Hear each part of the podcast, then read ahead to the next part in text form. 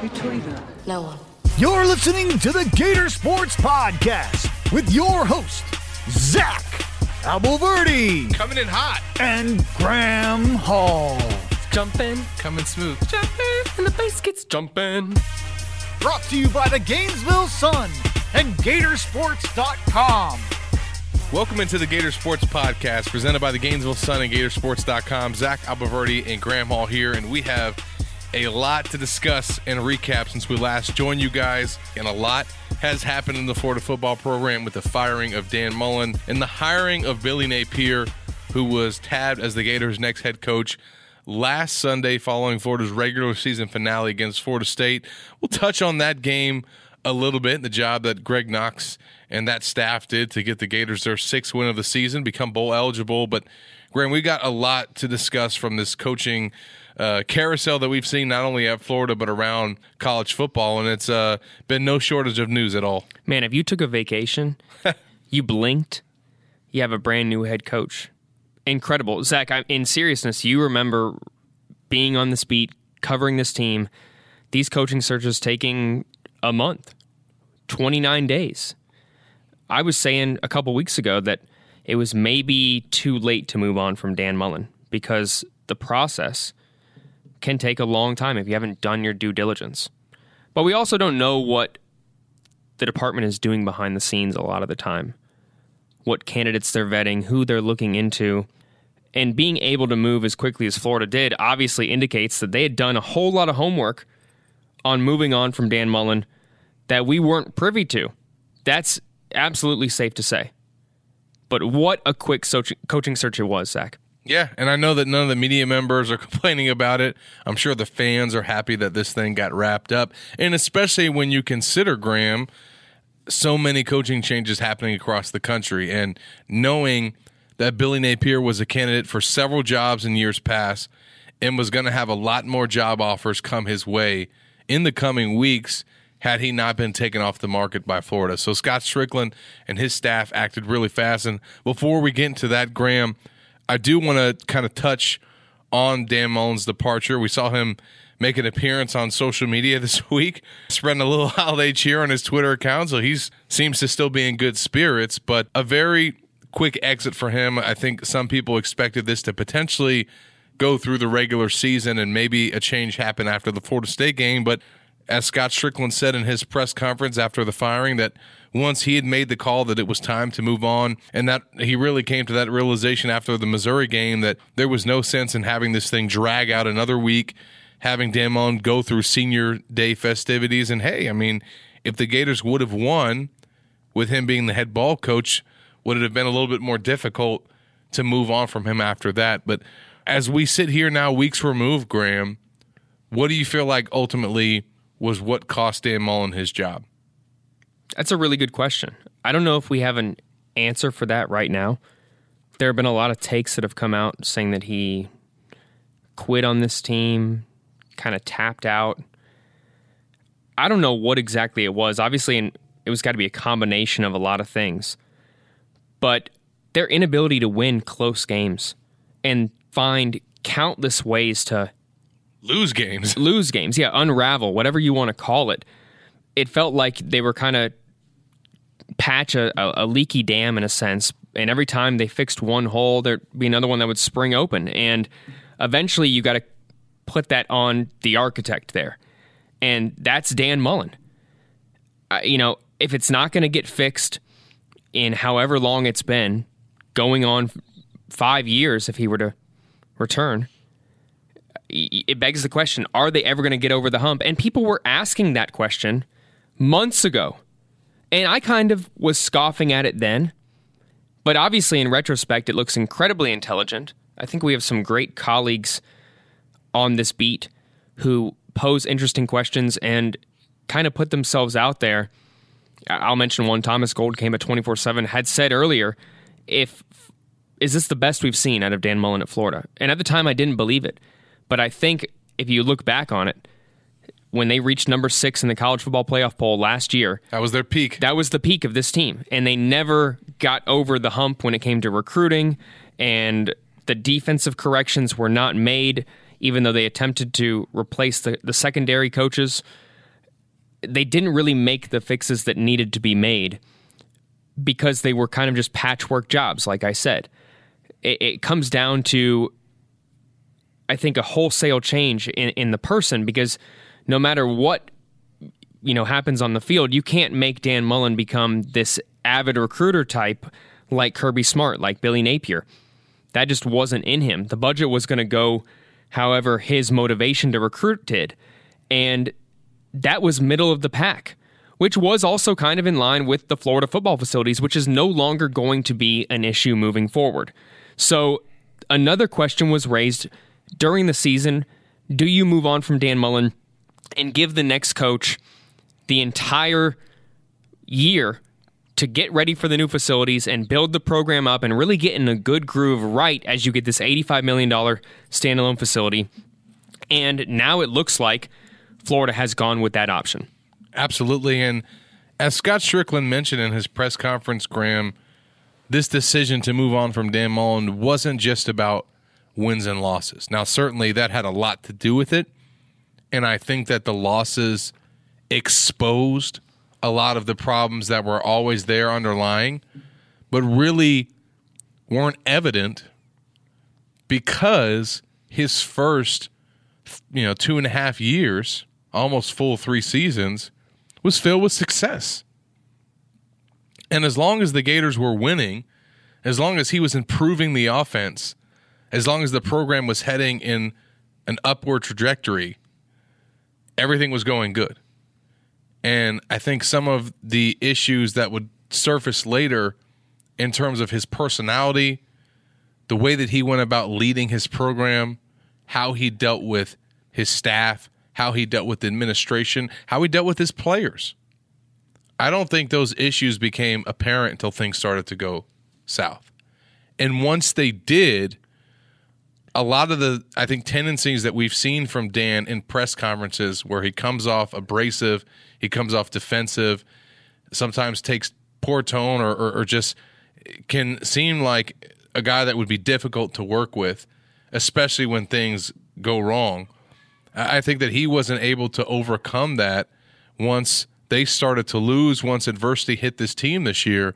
And, and clearly within the program, there was a lot of issues happening. And I think he, as a leader, wasn't able to take that group and, and this team through that. And I think once he lost the locker room, and I think once he lost the respect of his coaching staff, and I think people within that administration, it was it was hard for him to be able to move forward as a leader of this football program because he didn't have enough legs to stand on at that point anymore. They weren't winning games things weren't going well within the program to everybody was feeling good about the direction. And certainly you didn't have recruiting that you could point to and say, well, at least we have this going on for the future. And, and it's interesting. I think that when you look at Jim McElwain and what caused really his exit, it was kind of being at odds with the administration, but also how he presented himself in press conferences, particularly the death threats incident. And I, I think that in many ways, he put his foot in his mouth in that instance, as Dan Mullen did several times throughout his tenure. And I think as the representative of the University of Florida in this football program, with as much tradition as it has and as much money is invested into it and the resources that are available, like that just doesn't fly. You cannot go out there and, and represent that brand and that program in that way and, and then also obviously not have the results on the field. Now, if you're a jerk or you're tough to work with, all that stuff might be able to be looked over if the wins are there. Uh, and I, I, think once that went away, it, it, was just a situation that was beyond repair. And I think that's what went a lot, Graham, into this next hire, which we'll get into uh, once we come back from this first break. We're going to talk about kind of the process that Scott Strickland took and ultimately why he decided so quick to hire Billy Napier. We'll be right back after this break.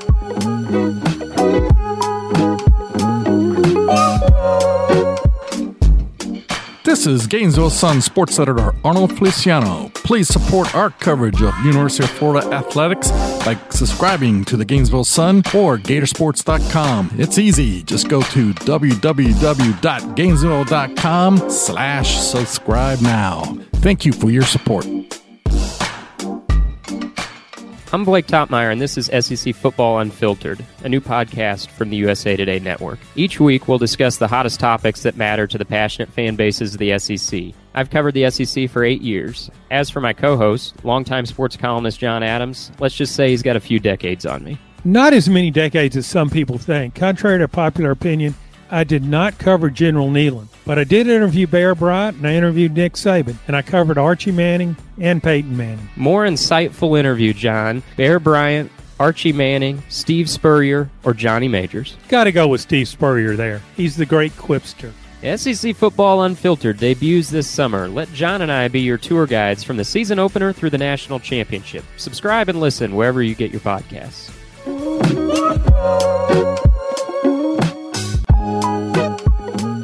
Welcome back into the Gator Sports Pod. Zach and Graham here, and Graham, as we close there, that that last segment, you know, I, I mentioned kind of how I felt some of the ways that Dan dug himself in a ditch that was too much to climb out of. What are kind of your thoughts? I think from a media standpoint, and, and how the way that he kind of presented himself, not only in the media but to his team and within the program, kind of became problematic. You know, I'm glad you mentioned Jim McElwain there because I got a lot of vibes from the decline from Jim McElwain's tenure ending. I, I, just, the way I think about how it all unraveled, the way you said once they no longer were winning, all of the issues became massive issues. And even I think Jim, at the end of his tenure, had a, a good recruiting class to go off of. He did. And there was a lot of positive momentum in the offseason. But what Dan Mullen didn't really ever have to deal with a lot of was scandal. The players kind of really toed the line under him, especially of late. You didn't really have any massive off the field issues, while in Jim McElwain's tenure, you had several that upended the program before they even had a chance to get going. And ultimately, that fell on him. But as you remember, Scott Strickland had no really affinity for him prior to him getting there. So uh, he really kind of didn't have the backing necessarily the same amount that the Dan Mullen had. So he got a little bit of a longer leash, I think. But also there was the pandemic, and that's kind of one of the things that we haven't talked about too much that I really keep thinking of because I've said this before, and some people have said, well, you know, sure, but are they mutually exclusive? And Dan Mullen's decline at Florida really kind of corresponded, in, in my eyes, with the pandemic occurring. I mean, he came off one so much better in person. His personality, when he was in a good mood, really, I, I think he nailed a lot of media appearances in his first couple of years, at least in comparison to Jim McElwain. I mean, going back to when he was at Mississippi State, he was getting a lot of praise for how he would nail SEC media days when yep. he was rocking the Yeezys and everyone loved those.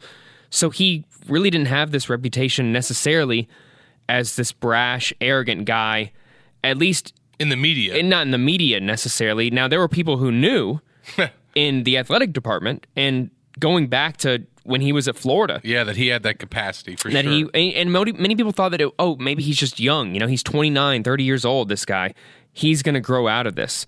But then you even saw some media appearances at Mississippi State, if you really looked hard enough, where he would kind of, you know. Yeah, that whole uh, interaction that he had with the reporters about not putting out injury information and just basically walking out of the presser. And uh, I mean, definitely some tense moments there in Starkville. And he did have some tone deaf statements that I think just did not really get the coverage that they're going to get at a place like Florida, a sure. place that's won multiple national championships. So he really was under the limelight when things started going wrong, and then those cracks were magnified when the losses started piling up. Not understanding the optics of beating Samford, yes, but by 18 when you trailed by 14 at one point, and you gave up 52, just was so tone deaf in retrospect. Well, that's your narrative, Graham. Exactly. And and you know, even getting asked about it, just talking about narrative right after that, you know, I'm sitting right there and being like, okay, this is really kind of coming apart at the seams. It was like watching the train wreck about to happen, similar to how Jim McElwain got yeah. up there and, and made the death threat comments. I really got the same type of vibe sitting there saying, okay, this is a guy who really may not be cut out for it. And I never really got that vibe before, but it all had built, I think, up to this, and he was just kind of being laughed at Yeah. in in a sense. And I think obviously Scott and his staff realized that and, and realized probably around the time of the South Carolina game, if not before that, that this change was going to be inevitable. And they were clearly ready to start this coaching search once they made the decision to move on from Dan. And, you know, there were a lot of candidates out there, Graham, a lot of directions that he and his staff could go. And there was a lot of competition as well.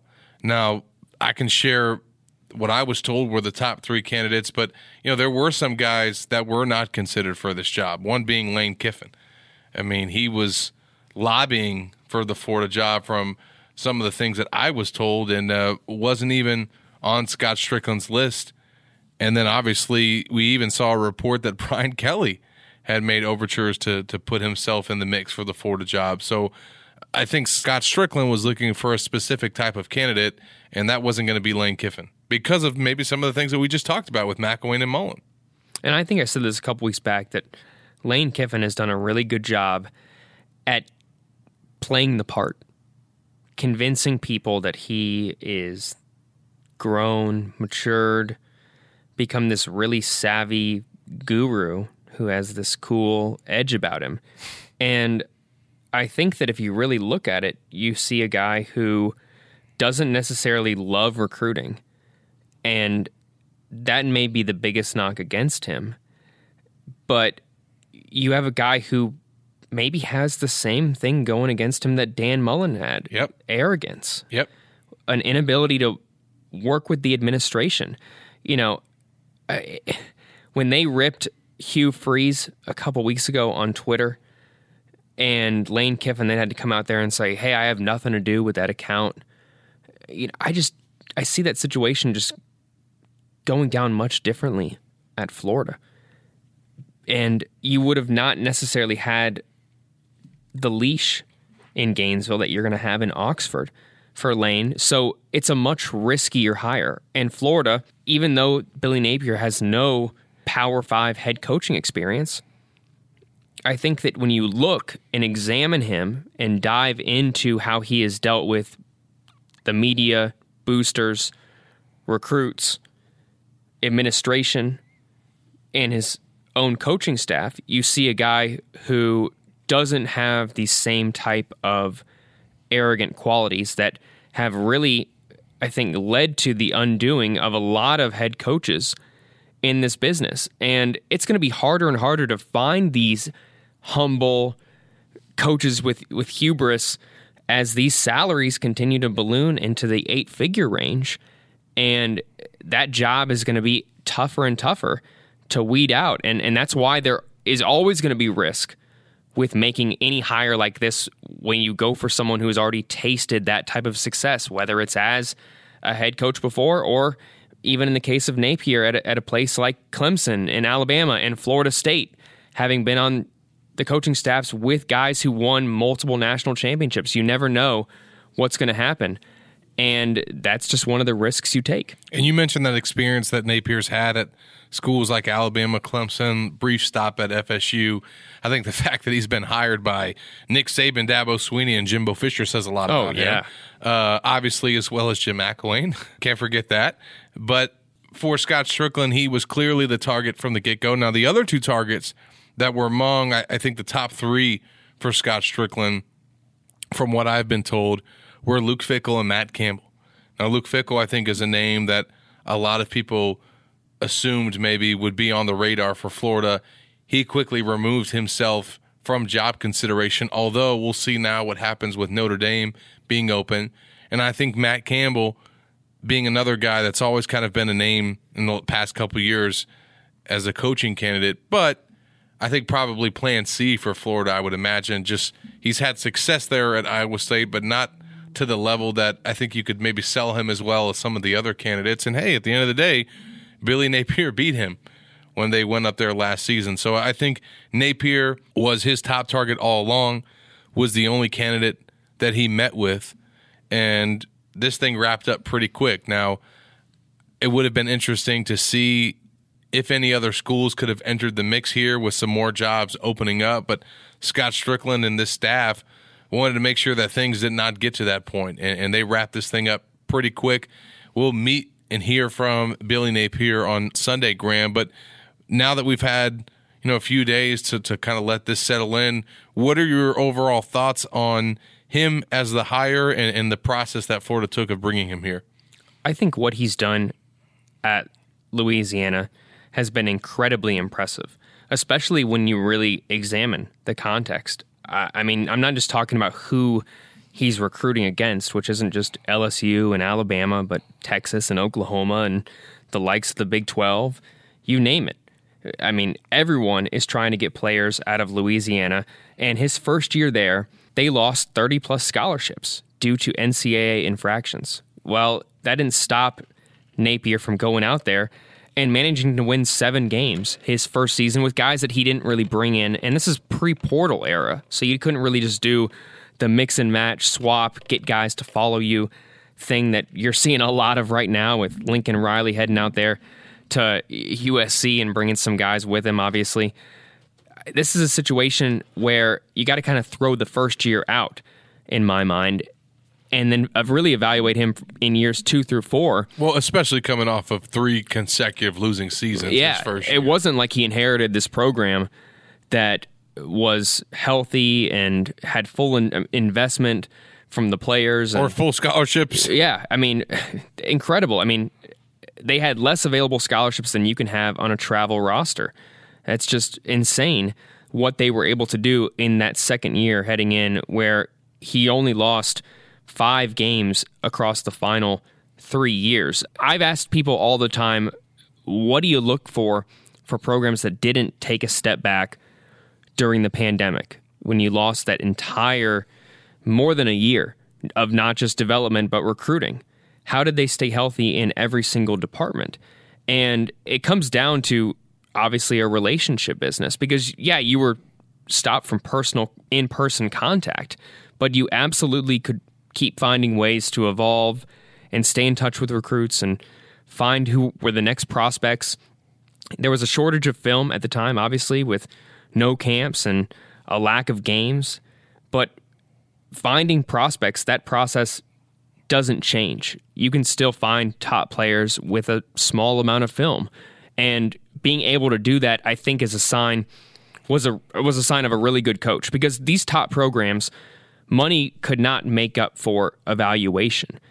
Finding coaches that were able to recruit through a year where they were financially strapped was kind of a weed out process, I think, for a lot of administrators. It kind of really made it easier to see who the next crop of rising yeah. coaches was.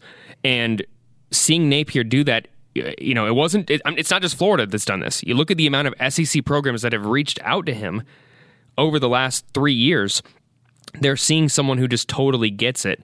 And it's why I think you're seeing a lot of administrations a little bit less inclined right now to hire search firms because they really have kind of seen the process stripped bare over the last two years. Now, when we come back from this final break, Graham and I will give our take on Billy Napier coming to Florida, what we feel like he needs to do to ultimately have success in Gainesville, and what our expectations are for his first year. We'll be right back after this break.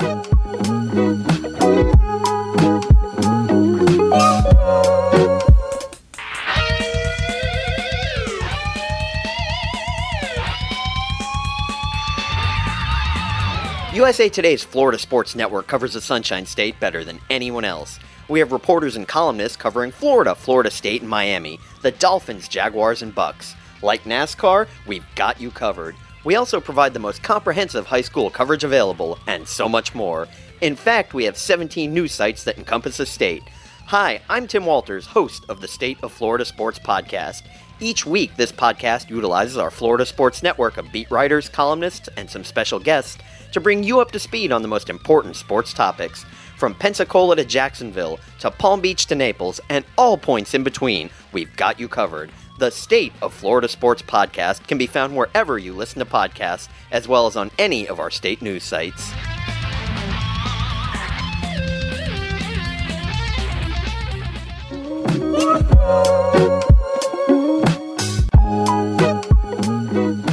Welcome back into the Gator Sports Pod. Zach and Graham here, and we will hear from Billy Napier on Sunday for his introductory press conference. And I'm sure in the days that follow, learn some more about his staffing and where he's going to go from an assistant coach standpoint, what coordinators he's looking to bring in, and what he will ultimately do as well with the strength coach. We know there's been some lobbying for Nick Savage, but ultimately that's going to be Billy Napier's decision. But I think one thing that I'm looking forward to seeing, and I think is going to be critical to his success, is what type of recruiting staff he puts together.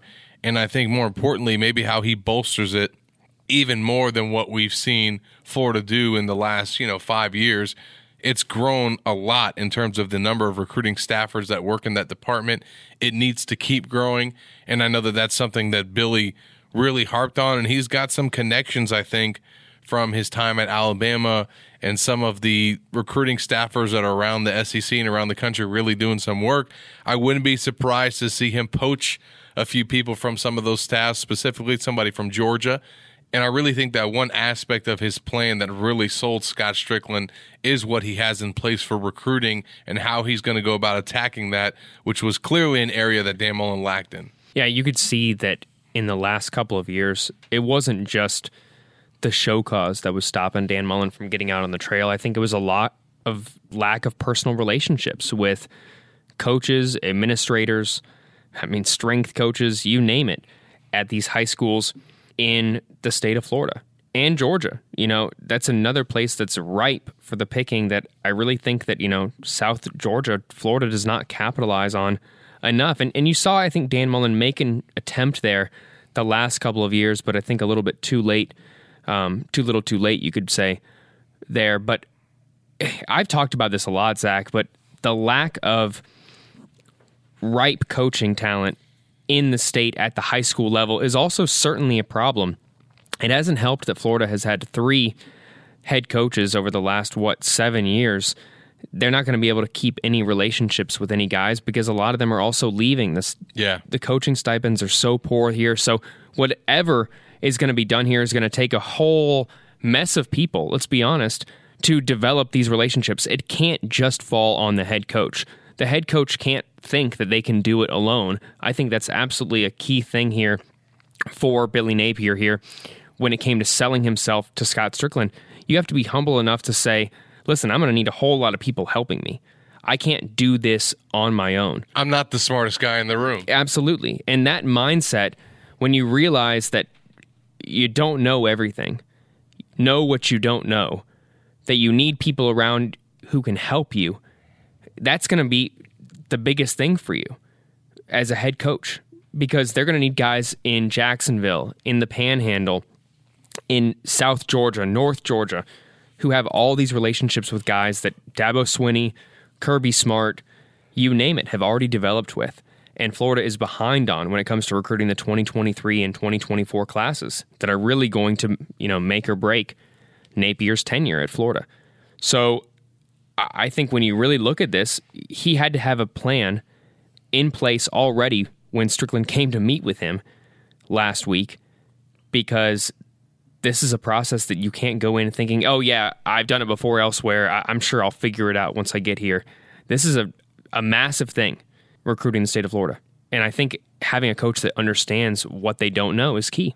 Now, recruiting is obviously going to be priority number one, not only once he takes the job and trying to finish up this 22 class, but also, I think, just improving that from a whole program standpoint heading into the future. Now, aside from that, Graham, recruiting and putting together a recruiting department, what do you feel like is the biggest area that Billy Napier is going to have to address within his first one to two years in order to get this thing headed on the right track? Outside of recruiting, obviously, I think that that most would agree that's probably number one on his priority list. Outside of that, though, what's broken within this program that he needs to fix? Mm. It's a good question. That's a million dollar question, multi million dollar It's a multi million dollar question. I think that Florida no longer has the excuse of facilities. And I really think he just has to be more humble.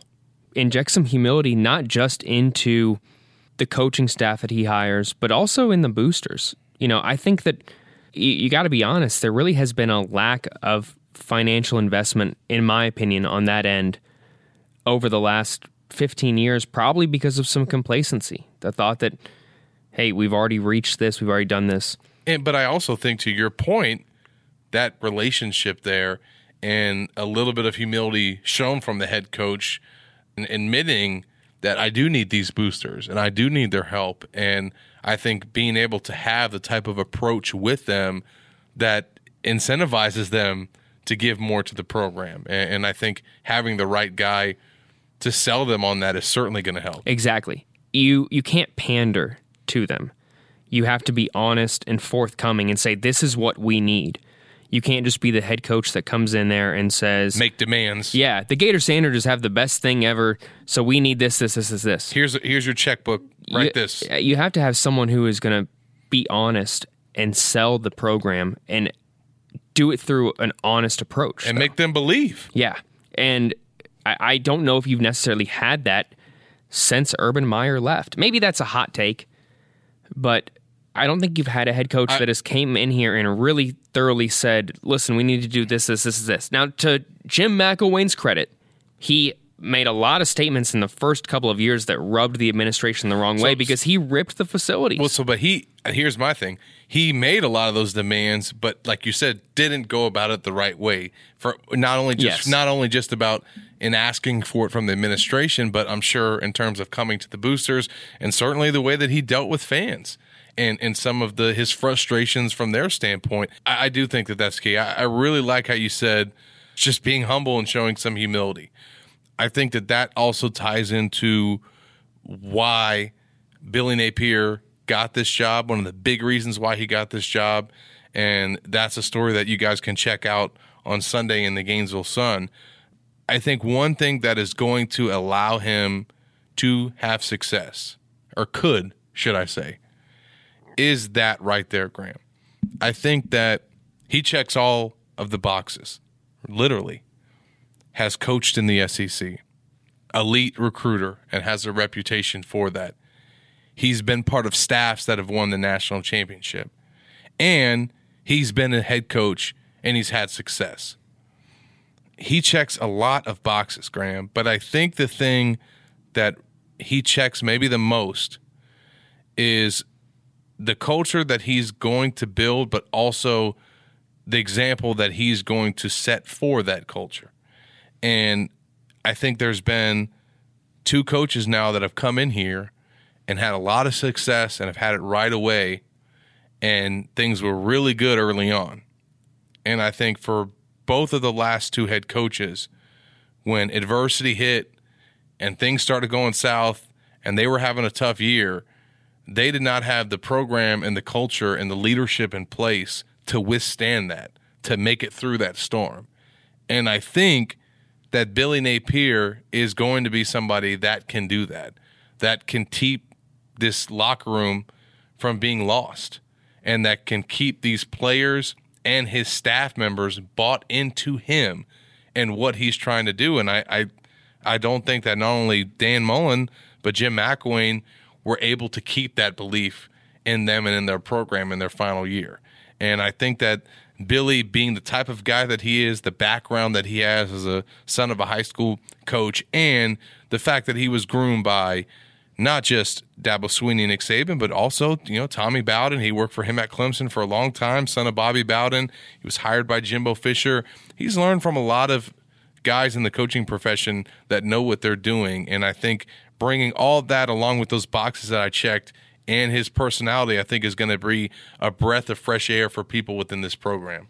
And being a former four year starter at quarterback is certainly Yeah, going to help too. as well. You know, we always mention quarterback guru for a guy like Dan Mullen when really He was a tight end. yeah, and when you look back on it, how he managed the quarterback position at Florida, definitely I think part of one of the reasons that Mismanaged. this yeah this undoing happened was because of how he mismanaged the quarterback position not just this season but over the last couple of years. And if it weren't for an injury to Felipe Franks I mean who knows what would have happened? I think that would have come to light even sooner if it weren't for Kyle Trask. So you're looking at a, a guy in Billy Napier who maybe doesn't have that reputation as having groomed an elite quarterback just yet, but has the experience to say, hey, this is what it takes to play the position and can talk to the quarterbacks one on one. And maybe that carries a little bit more weight for this generation of players here who want to talk to someone who has played the position. And we've talked about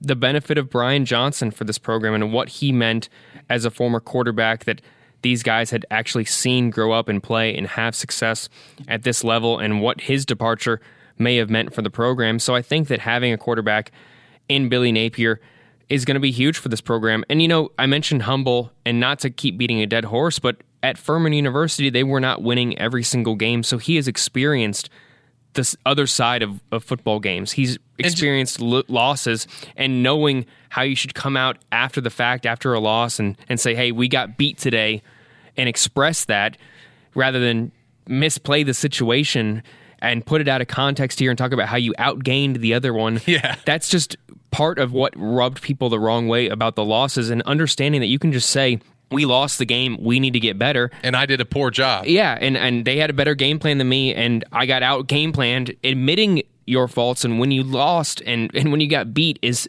absolutely key for a head coach at this level because you know people don't want to be fooled. They don't want to be played for a dummy.